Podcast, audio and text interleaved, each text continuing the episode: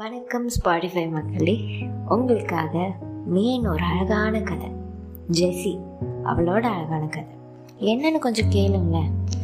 அவளும் fashion designer ஆகணும் பெரிய ஆளாகணும்னு எவ்வளோ போராடிக்கிட்டு இருக்கா தெரியுமா?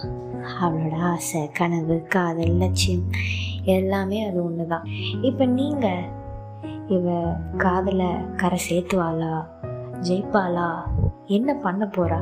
அப்படின்னு கொஞ்சம் கேளுங்கள் அவள் சொல்ல போகிறாள் உங்கள் எல்லாத்துக்காகவும் ஜெய்சியோட story so let's begin the beautiful story of me daily Friday six PM ஸ்பாட்டிஃபைல எக்ஸ்க்ளூசிவாக ஸ்ட்ரீம் ஆகும். மிஸ் பண்ணிடாதீங்க.